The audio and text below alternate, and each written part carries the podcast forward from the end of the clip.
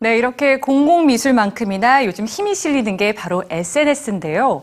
이를 이용해서 자신의 연애나 결혼 과정을 공개하는 커플도 많고요. 또 새로운 만남의 장으로 이를 활용하는 사람도 늘고 있습니다.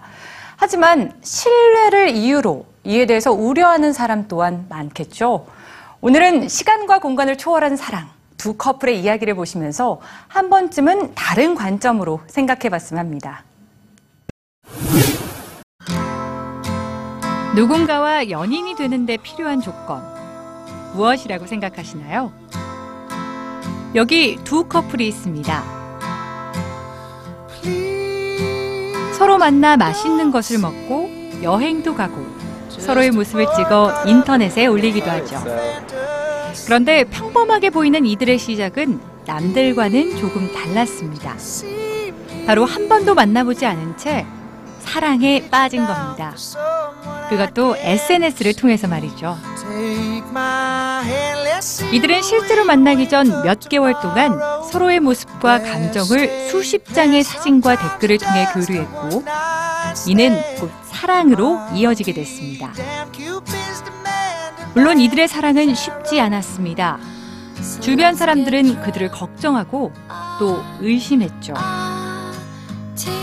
엘리자베스는 결국 걱정하는 사람들에게 그들의 SNS를 보여주며 설득해야만 했습니다.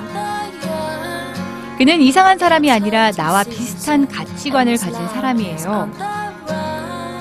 그렇다면 이들은 어떻게 만나보지도 않고 서로에 대한 믿음을 갖게 된 걸까요?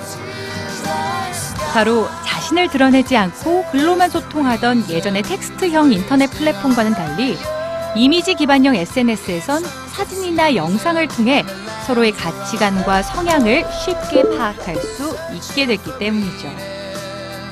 SNS가 서로를 연결해주는 훌륭한 매개체가 된 겁니다. This beautiful woman. So pretty. Love you. 이 커플은 내년 9월 결혼을 약속했습니다.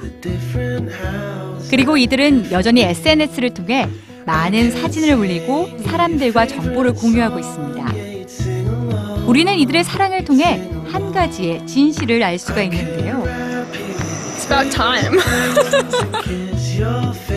사랑에 있어서 가장 중요한 건 온라인이나 오프라인이라는 만남의 공간이 아니라 서로를 향한 소통과 믿음이라는 사실 말입니다.